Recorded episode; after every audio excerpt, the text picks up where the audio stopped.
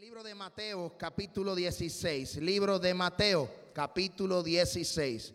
Libro de Mateo, primer evangelio del Nuevo Testamento, uno de los cuatro evangelios donde relata la historia de Jesús. Libro de Mateo, capítulo 16. Libro de Mateo, capítulo 16, versículo 18 al 19. Y mientras usted lo busca, Quiero eh, darle gracias a toda la visita que por primera vez esté en medio vuestro. Vamos a estar todos en pie para leer la palabra. Vamos a darle reverencia a Dios.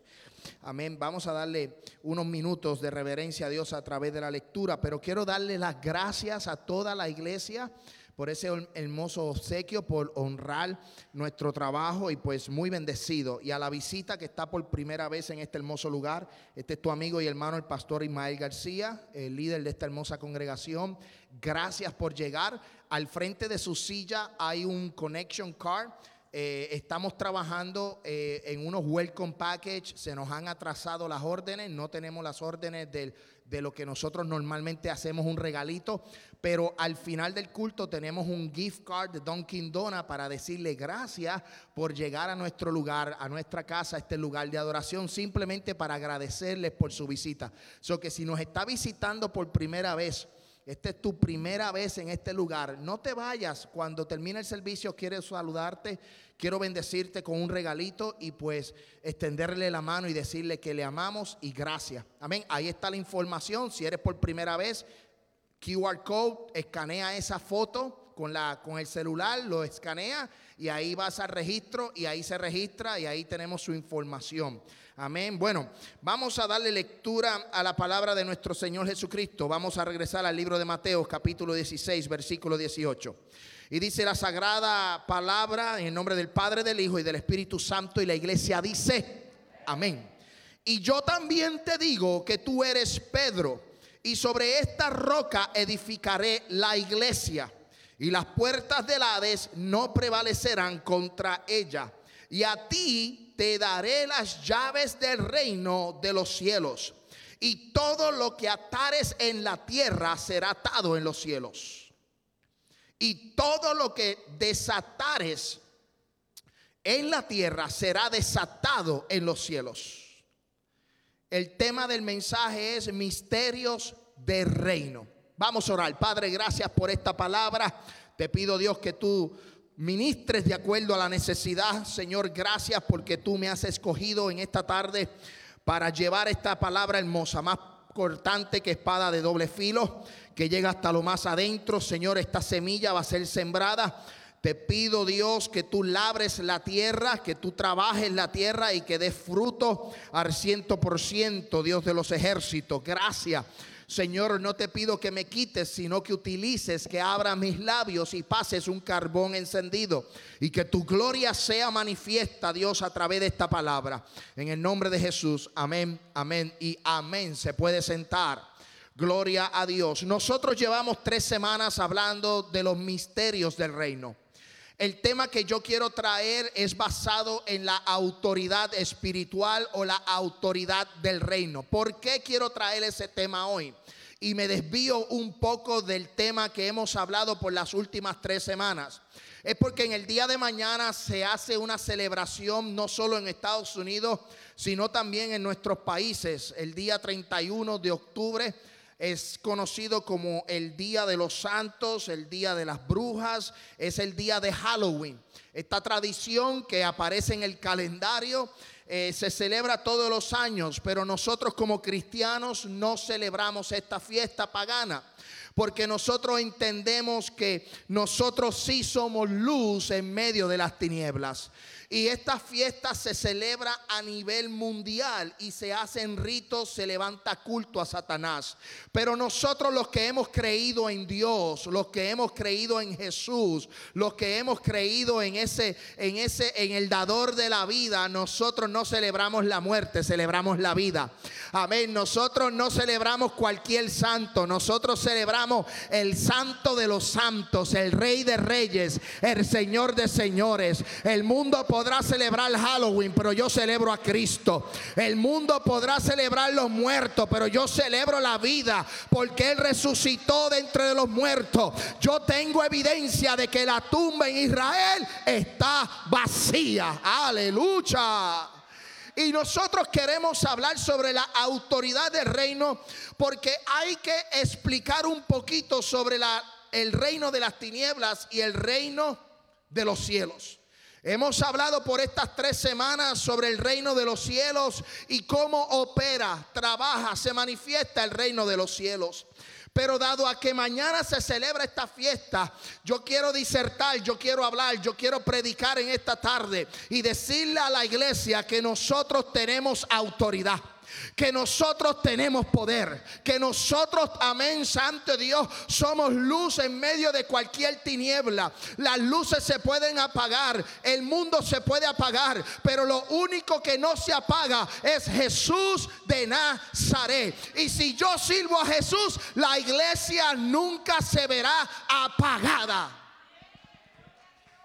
La gente dice que la iglesia está muerta. No, ellos son los que están muertos. Aquí hay una iglesia que está viva. Aquí hay una iglesia que adora. Aquí hay una iglesia que tiene poder. Aquí hay una iglesia, amén, que ora y las peticiones son contestadas. El enfermo es sanado. El atado es libre. El perdido es salvo. Yo quiero decirte que en el libro de los Hechos capítulo 1, las sagradas escrituras dice, pero recibiréis poder cuando haya venido sobre vosotros el Espíritu Santo y me seréis testigo en Jerusalén, en toda Judea, en Samaria y hasta lo último de la tierra. Cuando el Espíritu Santo entró en mí, ¿sabe lo que hizo? Me dio poder, me dio autoridad, me dio a mí una unción sobrenatural para poder trabajar y tener la autoridad, amén, en esta tierra que vivimos. Mira lo que dice las Sagradas Escrituras. Pero recibiréis poder cuando haya venido sobre vosotros el Espíritu Santo. Ustedes conocen la historia. Jesús murió, Jesús resucitó. Jesús se levantó de la tumba, se reunió con los apóstoles, se reunió con los discípulos por 40 días y el día de Pentecostés llegó la promesa. Llegó esa promesa que tanto se esperaba. Llegó ese espíritu que tanto se anhelaba. Jesús dijo en el libro de Juan capítulo 14, yo me voy a ir, yo no voy a estar permanente, pero ¿sabes qué? Yo voy a enviar el consolador, yo voy a enviar el paracleto, yo voy a enviar, amén, el ayudador, yo voy a enviar la tercera persona de la Trinidad. ¿Sabe para qué? Para que les dé poder, para que les dé autoridad. Se puede levantar Zambalás, Tobías, se puede levantar el reino de las tinieblas, se puede levantar Satanás en este tiempo, pero usted tiene un poder, usted tiene una autoridad, usted, amén, santos como iglesia, amén, tiene una autoridad que Dios les ha entregado, iglesia. Nosotros no podemos ser amedrentados, amén, ni escondernos. Mañana se celebra Halloween, yo me tengo que esconder, apaguen todas las luces, mentira del diablo. La iglesia tiene que brillar en medio de esa oscuridad. El mundo lo podrá celebrar, pero yo celebro a Cristo. Aleluya. Iglesia, ¿sabes? Punto número uno. El problema que está es que si no tenemos al Espíritu Santo, no tenemos poder ni autoridad. Por eso el punto número uno es, sin el Espíritu Santo no podemos tener poder y autoridad. Los brujos no tienen poder, Satanás no tiene poder. Aquí quien da el poder y la autoridad se llama Jesús se llama el Espíritu Santo. ¿Sabe por qué? En un momento dado Jesús se paró frente a Pilato y Pilato le dijo, ¿sabes qué? Que yo tengo poder sobre ti. Yo te puedo liberar, yo te puedo eh, encarcelar, yo te puedo matar. Y Jesús le dijo, lo siento, tú no tienes nada. Si la autoridad no proviene del Padre, si no proviene de Dios, tú no tienes poder sobre mí. Pues sabes qué? El diablo no tiene poder sobre mí si no viene del Padre. Iglesia, yo quiero decirle que somos una iglesia de poder, que somos una iglesia llena del Espíritu Santo. Amén, Santo Dios. El mundo puede dictar, la gente puede decir, pero la última palabra la tiene Dios. Y no nos podemos acobardar, no nos podemos encerrar. Mire, hermano, que se quieran vestir de He-Man, alaba. En el día de mañana y ponerse el disfraz, que quieren que ponerse el disfraz de lo que quieran. Pero eso no nos puede amedrentar, no nos puede hacer escondernos. Nosotros tenemos que predicar a Jesús. Esa fiesta es totalmente pagana. A mí me lamenta mucho saber que hay muchos cristianos que todavía la celebran. Hay cristianos que celebran Halloween. Y eso es algo que nosotros, amén, no podemos permitir, hermano. Eso es una fiesta totalmente del diablo. Las cosas que ocurren en esa fiesta, las cosas que ocurren durante ese evento son malas. Pero todavía hay gente que todavía practica eso. Y nosotros tenemos que decirle a la gente, no lo podemos practicar. Nosotros tenemos a Jesús de Nazaret. Amén. Mi manera de vivir cambió, mi manera de pensar cambió. Todo lo que yo hacía antes cambió. Yo no celebro eso, yo celebro a Cristo. Mira lo que dice el libro de los Hechos, capítulo 2, versículo 1, para que usted entienda que si usted no tiene el Espíritu Santo, no tiene poder. Mira lo que dice. Hechos capítulo 2 versículo 1. Cuando llegó el día de Pentecostés, estaban todos unánimes juntos.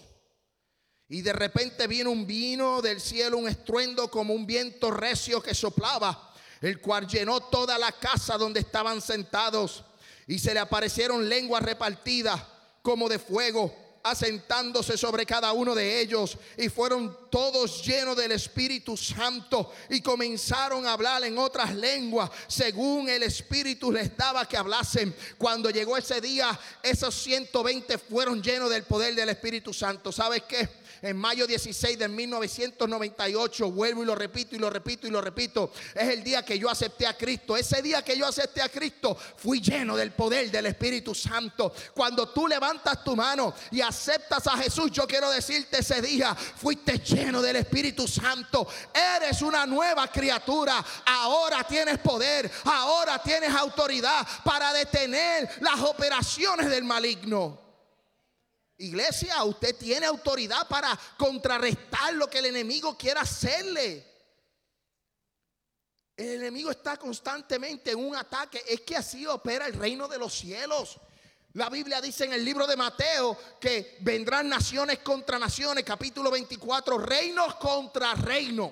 O sea, el reino de los cielos y el reino de las tinieblas está en constante ataque. Estamos en constante guerra. El enemigo está constantemente atacándote, viendo por dónde destruirte, por dónde detenerte, por dónde desanimarte, por dónde quitarte de la vía, descarrilarte.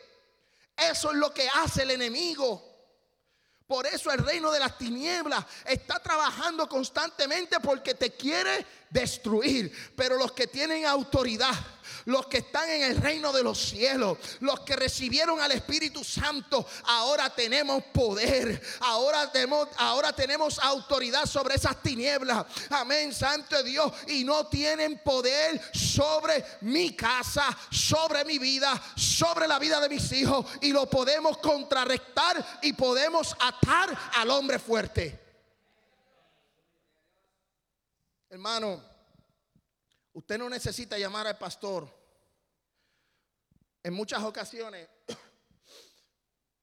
pastor, hay una situación en mi casa, usted puede venir. Sí, yo puedo ir, con mucho gusto puedo ir a orar a su casa.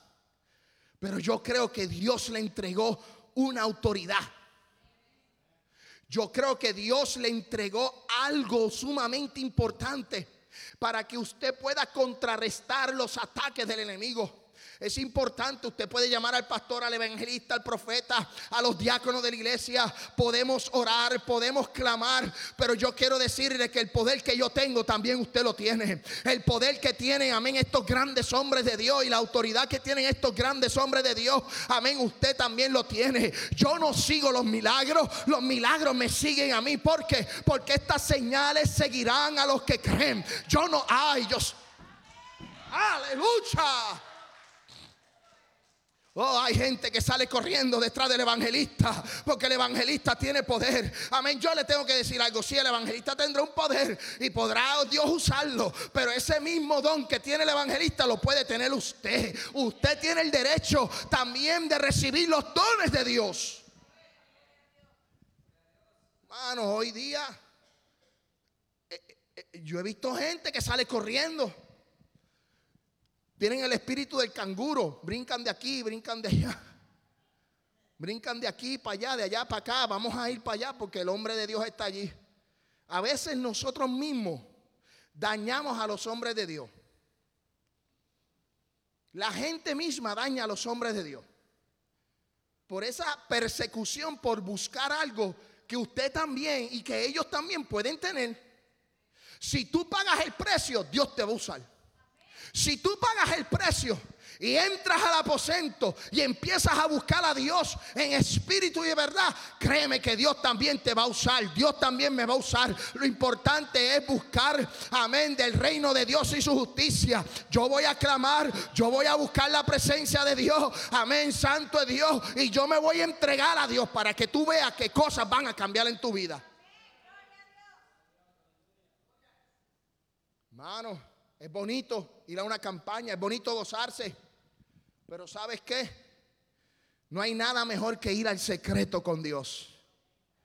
No hay nada mejor que entrar en intimidad con Dios. Sin el Espíritu Santo nosotros no podemos tener poder, autoridad. Por eso Jesús le dijo a los discípulos, quédense aquí, esperen aquí, no se muevan hasta que llegue la promesa.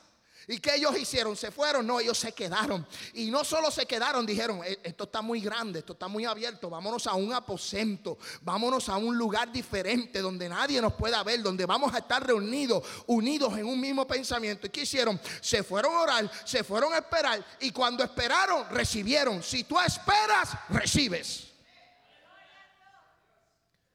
Hay gente que no le gusta esperar. Aquí se dañó la cosa. Son más desesperados.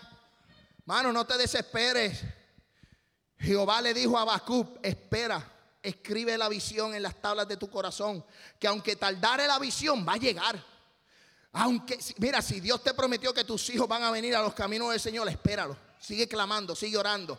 Si Dios te prometió que tu esposo va a venir a los caminos del Señor, sigue clamando, sigue orando. Dios va a hacer un milagro, Dios va a obrar. Dios, usted tiene poder, usted tiene autoridad, amén. Santo es Dios para contrarrestar esos, esas opresiones y esos ataques del enemigo. Escuche bien, punto número dos, el resultado de la autoridad y el poder que proviene del Espíritu Santo son señales. Mira lo que dice el libro de Hechos, capítulo 2, versículo 43. Y sobrevino, el, sobrevino temor a toda persona. Y muchas maravillas y señales eran hechas por los apóstoles. Mira qué interesante, descendió el Espíritu Santo, los llenó de poder, los llenó de autoridad y dice que muchas señales.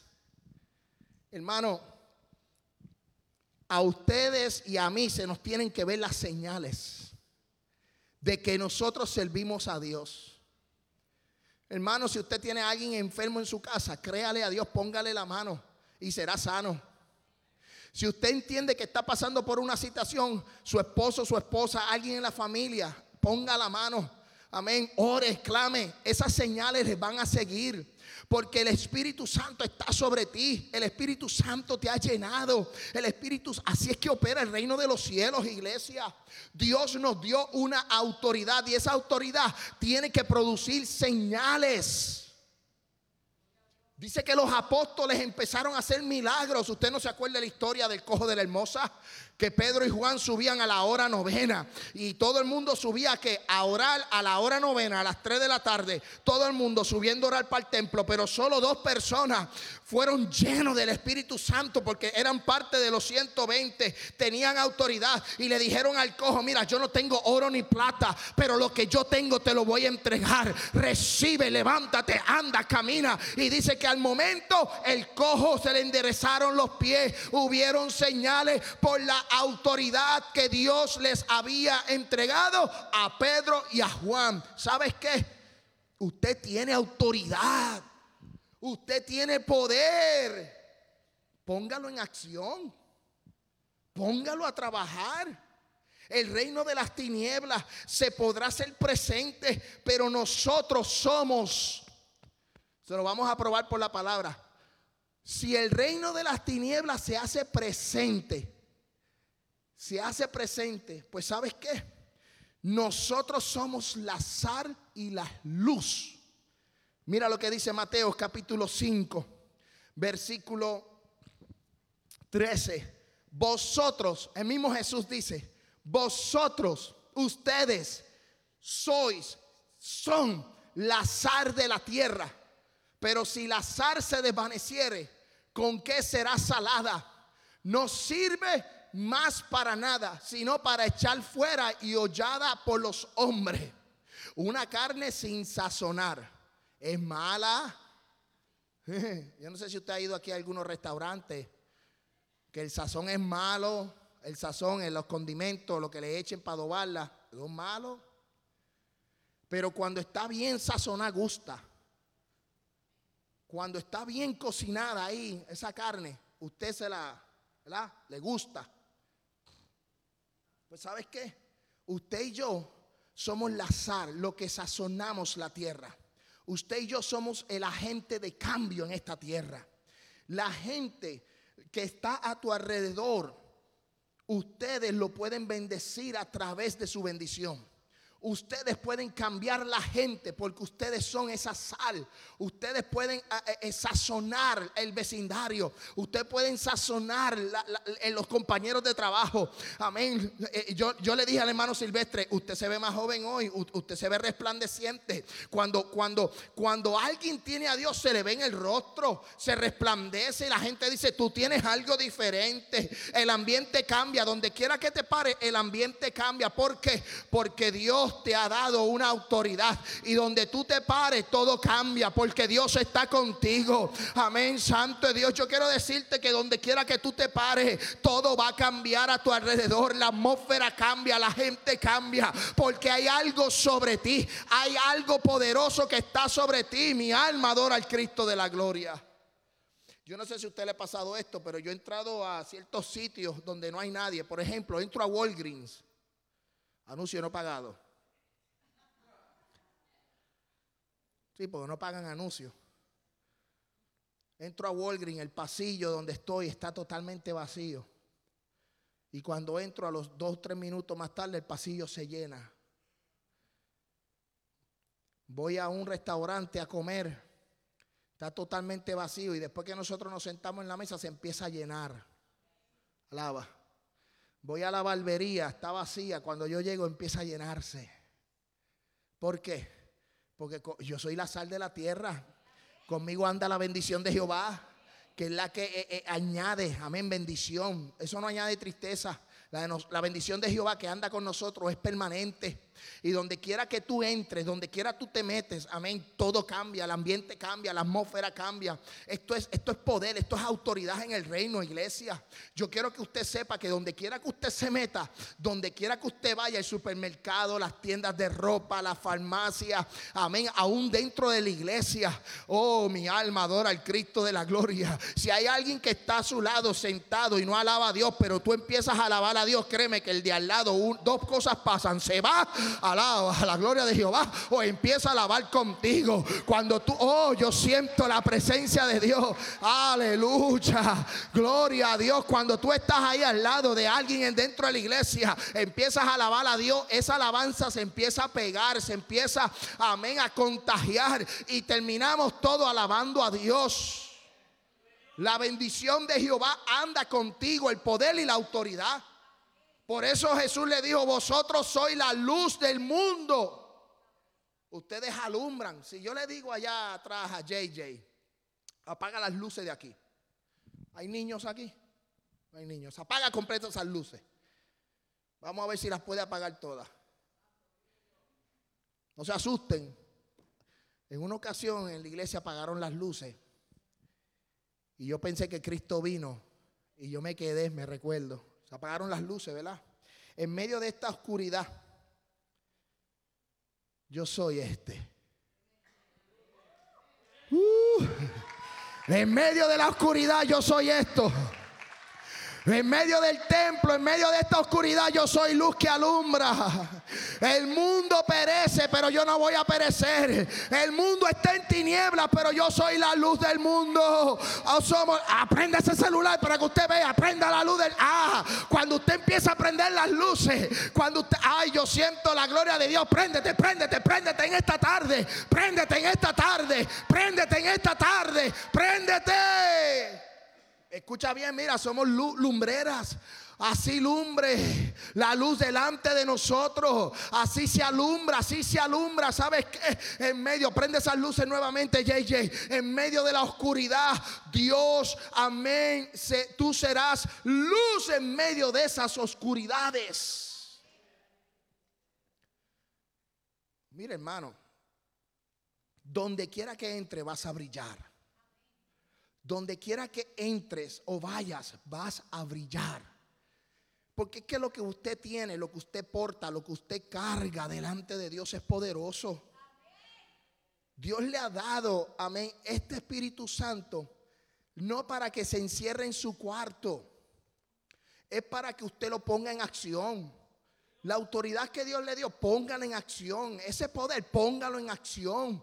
Dice, así alumbre vuestra luz delante de los hombres, para que vuestras buenas obras y glorifiquen a vuestro Padre que está en los cielos. Somos luz. El mismo Jesús lo dijo. Somos luz, somos la sal, somos la gente de cambio. Nosotros es tiempo, es tiempo. Es tiempo que nosotros nos pongamos sobre vuestros pies y seamos gente de cambio, que el mundo no nos cambie a nosotros.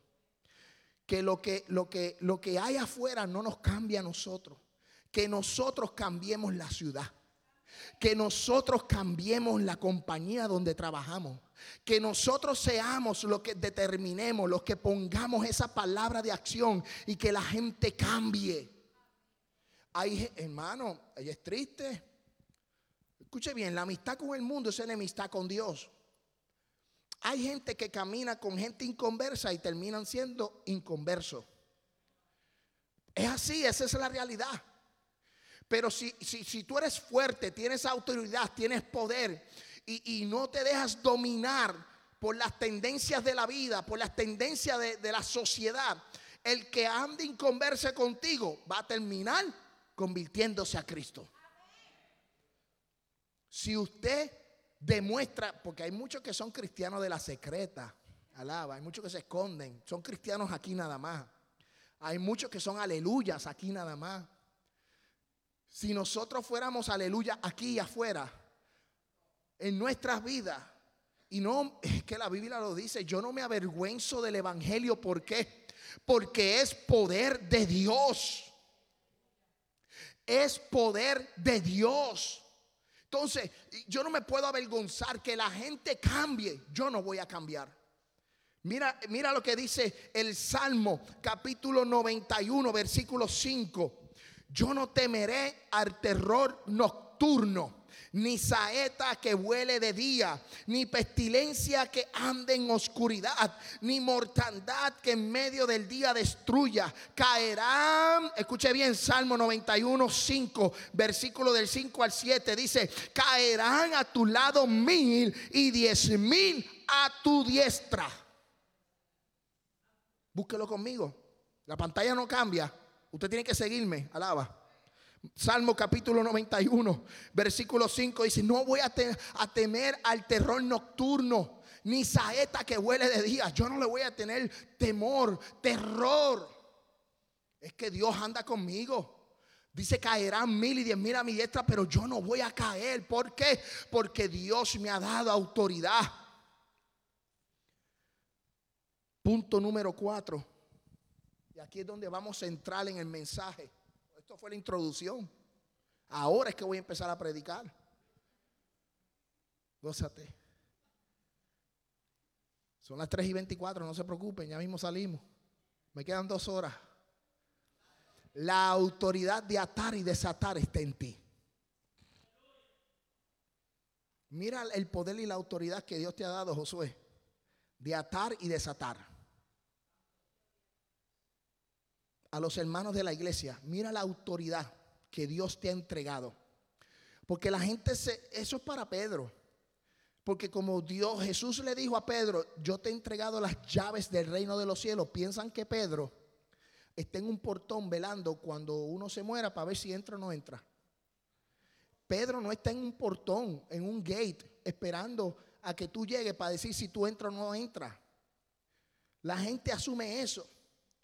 Lo que Jesús le dice es que le va a entregar una autoridad, que le va a entregar el poder de atar y desatar. Entonces, esa autoridad que se le entregó a Pedro, no se le entregó a Pedro solamente, se le entregó a la iglesia, te la entregó a ti, me la entregó a mí. Y yo tengo la autoridad. Vamos para Mateo capítulo 16. Mira lo que dice. Mira qué interesante. Viniendo Jesús a la región de Cesarea, versículo 13, Cesarea de Filipo, preguntó a sus discípulos diciendo, ¿quién dice, qué dicen, quién dicen los hombres que es el Hijo del Hombre? Jesús hace una pregunta a Natanael. Alaba. Jesús hace una pregunta. ¿Qué la gente dice del Hijo del Hombre? Versículo 14. Y ellos dijeron, unos Juan el Bautista, otros Elías, otros Jeremías o alguno de los profetas. Jesús pregunta, los discípulos contestan y los once discípulos, escuche bien, los once discípulos, en total son doce, pero los once contestaron Juan el Bautista, Elías, los profetas, Jeremías. No sé, alguno a lo mejor mencionó Daniel, otros mencionó Eliseo. Hay una conversación entre Jesús y los discípulos. Jesús está introduciendo un tema. Y mira cuál es la respuesta de Pedro en el versículo 16. Eh, Porque Jesús le dice, y él les dijo, vosotros quién decéis que soy yo. Jesús le dice, ¿qué ustedes opinan de mí? En el versículo 15. ¿Qué, qué, ustedes, a los discípulos, qué ustedes opinan de mí? Y en el 16 respondió Simón Pedro, dijo, tú eres el Cristo el Hijo del Dios viviente. En ese momento el Padre le reveló a Pedro, a Simón, que Jesús con el cual él andaba era el Hijo del Dios viviente, que era el Cristo. En ese momento el Padre le revela a Pedro quién era el Cristo. Por eso en el versículo 17 Jesús le dice, entonces respondiendo Jesús, bienaventurado eres, Simón, lo llama por su nombre de pila, hijo de Jonás, porque no te lo reveló carne ni sangre, sino mi Padre que está en los cielos.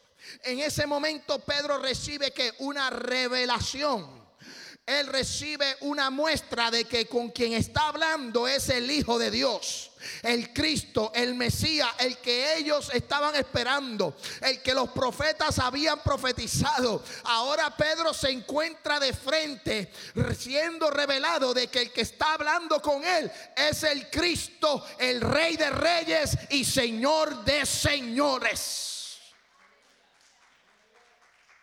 Y por tener esa revelación y por tener esa convicción y por contestar o responder por revelación, mira lo que le dice Jesús. Y yo también te digo que tú eres Pedro. No le dijo Simón, mira que mira el juego de palabras. Primero Jesús le dice, Simón, hijo de Jonás. Ahora él le dice, Pedro le dice, y sobre esta roca edificaré mi iglesia y las puertas de Elade no van a prevalecer contra ella. Jesús pregunta, todos le responden, Pedro tiene una revelación del Padre y yo quiero decirte un paréntesis, cuando hay revelación del Padre en tu vida, tu resultado será a la autoridad. Apúntate eso. No cobro por esto. Alaba. Muchos cobran por decir una rema o dicen una revelación. Esto no es revelación, esto es simplemente la palabra. Escuche bien, cuando hay una revelación del Padre en tu vida, que hay algo sobre ti en tu vida, el resultado de eso que Dios te ha revelado es autoridad. Y dice, sobre esta roca, no dice que la iglesia va a estar sobre Pedro. Pedro en arameo es Cefas, lo que significa es roca. Pero aquí Jesús no está diciendo que sobre Pedro va a edificar la iglesia. Va a edificar sobre la revelación que tuvo eh, Pedro del Padre cuando dijo, tú eres el Cristo. Sobre esa revelación es que se va a poner la iglesia, porque el fundamento es Cristo y Cristo es la roca. Por eso dice que el que esté fundado sobre la roca, vendrán los tiempos malos, vendrán huracanes, tormentas y no se moverán. Esto no se trata que tú estés fundamentado sobre el pastor Ismael García, sobre el evangelista Tar, sobre la iglesia Tar. No, ustedes y yo tenemos que estar fundamentado sobre Cristo que es la roca. Si tú tienes a Cristo, aunque vengan tiempos malos, vas a permanecer firme. Vas a permanecer firme. El que no tiene a Cristo, cualquier viento lo saca de canar, lo saca del carril, lo descarrila. Por eso vemos muchos, amén, que vienen a la iglesia, escuchan el mensaje, se gozan y después de los dos días no llegan. Porque si usted no conoce el misterio del reino, yo quiero decirle que hay una parábola donde Jesús le dice a los discípulos, déjame mostrarle o hablarle del misterio del reino. Y le habló de la parábola del sembrador. Uno cayó junto al camino, otro cayó junto a los pedregales, otro cayó junto a los espinos y otro cayó en buena tierra. Ni los del camino, ni los pedregales, ni los de dieron fruto. Y así hay mucha gente fuera de la iglesia y dentro de la iglesia. Si se lo aplico a la iglesia, cuando el mensaje se da, esta semilla que se está sembrando, hay muchos, amén, que les va a caer en el camino. Llegaron, recibieron, pero se fueron y nada pasó. Otros va a llegar, se gozaron un día, dos días, tres días, una semana y de momento se desaparecen. Cualquier viento contrario los desanima. Pero aquel que cree que cayó en buena tierra va a producir fruto va a levantarse al ciento, al 60 y al 30. Procura labrar tu tierra, procura mover tu tierra. Es que esta semilla que está cayendo, palabra por palabra, estudio bíblico, amén, disertaciones, cualquier cosa que se dé en la iglesia, que esa palabra produzca fruto. ¿Sabes por qué? Porque si tú no das fruto, serás cortado. Frutos dignos de arrepentimiento. Mira lo que dice Mateo capítulo 7, para el que esté en la roca, descendió lluvia, vinieron ríos, soplaron vientos, golpearon contra aquella casa y no cayó, porque estaba fundada sobre la roca. ¿Cuántos están sobre la roca? Estamos sobre la roca. Estamos sobre la roca. Amén. Cristo es la roca y sobre la revelación que tuvo Pedro, sobre esa revelación de que Cristo es el Mesías, el Hijo de Dios, se fundó la iglesia. Escucha bien. Mira lo que dice el libro de los Hechos, capítulo 4, versículo 11. Mira lo que dice para mostrarle quién es la roca. Este es Jesús, la piedra reprobada. Libro de los Hechos, capítulo 4, versículo 11. Este Jesús es la piedra reprobada por vosotros los edificadores, la cual ha venido a ser cabeza del ángulo. Y en ningún otro hay salvación. Sorry, pero ni Buda, ni Gandhi, ni Mahoma nos dieron salvación. Solo Jesús de Nazaret. Porque no hay otro nombre bajo el cielo dado a los hombres en que podamos ser salvos. Mira qué interesante que debajo de ese cielo el único nombre que da salvación es Jesús, la roca firme. Y sobre Jesús, ese Jesús nos dio autoridad a través del Espíritu Santo. Primera de Corintios capítulo 3 versículo 11, mira lo que dice. Primera de Corintios capítulo 3 dice, porque nadie puede poner otro fundamento que el que está puesto, el cual es Jesucristo. No hay otra roca, no hay otro fundamento. Pablo no creó otro fundamento. Pablo edificó sobre el fundamento que era Jesús. Y nosotros qué hacemos? ¿Qué somos? Edificadores. Y construimos sobre el fundamento que es Jesús. Ratificando y confirmando la confesión que tuvo Pedro sobre Cristo Tú has confesado a mí por Mesías, eso es eso, lo que le estoy explicando. Eh, eh, Pedro confesó de que Jesús era el Mesías y Jesús le dijo, yo te voy a dar a ti este nombre de piedra por la firmeza que hay en tu confesión, que es como piedra. O sea, la confesión fue una piedra. Por eso le dice, sobre esta roca voy a edificar la iglesia. Pero no solo le dio las llaves, que le dio autoridad. Ok, no le solo le dio las llaves, le dijo: todo lo que tú ates o desates será atado o será desatado. Mira qué bonito dice la palabra, Mateo capítulo 16, versículo 19. Y a ti te daré las llaves del reino de los cielos. Y todo lo que atares en la tierra será atado en los cielos. Y todo lo que desatares en la tierra será desatado en los cielos representa autoridad, representa poder, representa prohibir o permitir, representa obligar o desligar. Iglesia, yo quiero decirte en esta tarde que Dios te dio una autoridad para tú atar o desatar aquí en la tierra y todo será manifiesto en el cielo. Lo que tú ates será atado en el cielo. Lo que tú desates será desatado en el cielo. Ese poder y esa autoridad Dios te la entregó. Y es hora de que la ponga en acción. Es hora de que la pongas a trabajar. Porque mira, todo se va a ver reflejado en el cielo. Mira que, mira qué interesante. Todo lo que tú hagas se va a ver reflejado en el cielo. Si tú atas, se refleja en el cielo. Si tú desatas, se ve reflejado en el cielo. Por eso cuando, cuando, cuando usted tiene un esposo que, es inconverso o tiene un hijo que es inconverso, que no le sirve a Dios, o usted, usted quiere eh, eh, eh, que, que algún familiar venga a los pies de Cristo, usted lo que tiene es que desatar las cadenas que lo atan que esa cautividad sea de, que sea libre. Entonces, ¿qué pasa? Usted tiene que empezar a a desatar aquí en la tierra Señor, desátalo. Señor, obra. Trabaja en mi, en, mi, en mi esposo, trabaja en mi esposa, trabaja en mis hijos.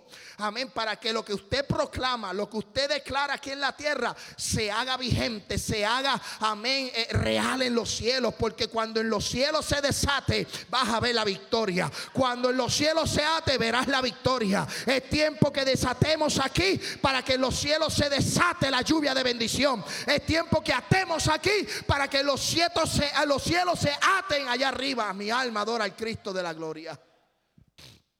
Hermano, tengo una adicción a, fumar. Amén.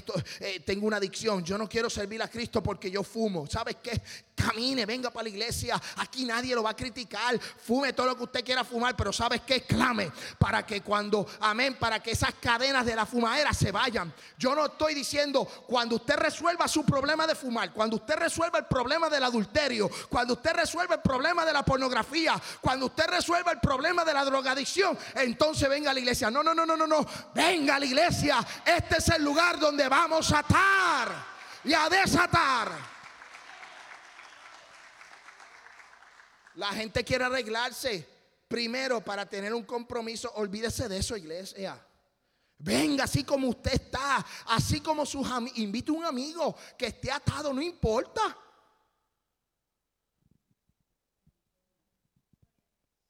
Invítelo.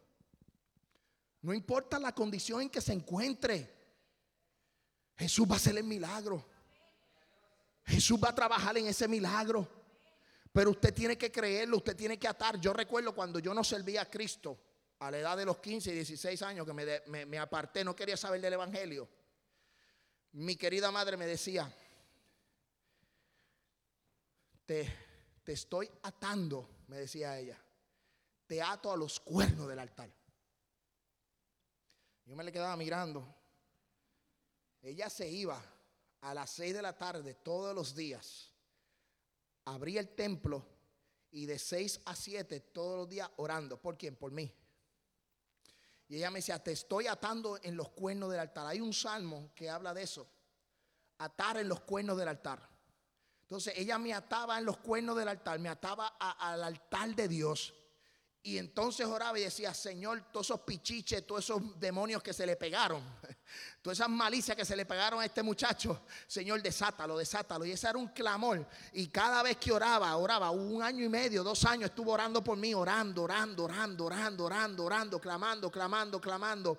Amén. Eh, día tras día, día tras día, día tras día. Pues sabes que llegó un día que esas cadenas se rompieron. Que amén, que esas cadenas que me oprimían se rompieron. Y Dios me hizo libre. ¿Por qué? Porque había una madre que estaba orando. Primero me ató al altar de Dios y después me, me, me, me dijo, ahora tú vas a ser desatado, amén, de los espíritus malos que tú tienes encima. Y lo que ella desató aquí en la tierra se vio reflejado en el cielo. Y hoy día yo estoy predicando a Cristo. Hoy día estoy saliendo a las naciones. Hoy día estoy anunciando el evangelio del reino. ¿Por qué? Porque yo tuve una madre, amén, que se encargó de desatarme en la tierra y se vio reflejado en el cielo. Pero si usted no ora por su esposo, si usted no ora por su bendición, si usted no ora, ¿cómo usted quiere que se desate? Queremos ver respuesta, pero no actuamos. Hermano, ore porque usted tiene el poder de Dios. Mira lo que dice Mateo. Y todo lo que atares en la tierra será atado en el cielo. Esto aplica en todos los sentidos. Esto aplica hasta por un trabajo. Vamos a clamar, yo necesito un trabajo, Señor, yo quiero un trabajo. Empieza a clamar, empieza a confesarlo, empieza a declararlo.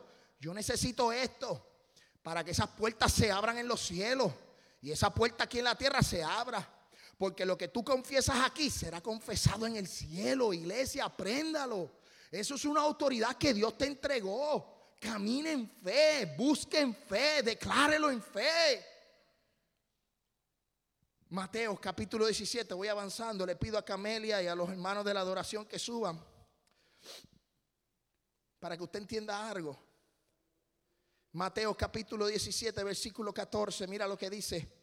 Cuando llegaron al gentío, yo quiero que usted me siga, Mateo capítulo 17, vino a él un hombre que se arrodilló delante de él diciendo, Señor, ten misericordia de mi hijo que es lunático, padece muchísimo porque muchas veces cae en el fuego y muchas en el agua. Y lo he traído a tus discípulos, pero no le han podido sanar. Versículo 17, respondiendo Jesús dijo, generación incrédula, perversa, ¿hasta cuándo he de estar con vosotros? ¿Hasta cuándo os he de soportar? Traédmelo acá. Y reprendió Jesús al demonio el muchacho estaba poseído por un demonio, el cual salió del muchacho y este quedó sano desde aquella hora. Y viniendo entonces los discípulos, Mateo capítulo 17, versículo 19, a Jesús aparte, aparte, a solas, porque nosotros no pudimos echarlo fuera? Y Jesús le dijo, por vuestra poca fe. Porque de cierto os digo que si tuvieres fe como un grano de mostaza, diréis a este monte, pásate de aquí allá y se pasará y nada os será imposible. Si tú tienes fe, la montaña se va a mover. Si tú activas tu fe, vas a ver el milagro en tu casa. Si tú en tu fe declaras ante los cielos, la bendición será derramada en tu casa, en tu vida. Yo quiero decirle a la iglesia, activa tu fe, tienes poder, tienes autoridad. Yo no sé cuál es tu condición, yo no sé cuál es tu necesidad. Yo no sé, amén, santo de Dios, cuál es, cuál es el desierto, el proceso por el cual tú estás pasando. Pero yo te te invito porque yo no rechazo, Jesús no rechaza. Yo te invito al altar. Yo quiero que así como tú estés, llegues aquí. Yo quiero orar por ti. Yo quiero clamar por ti. Yo quiero, amén, unirme contigo. Y para que lo que tú necesites sea atado, desatado, sea en los cielos.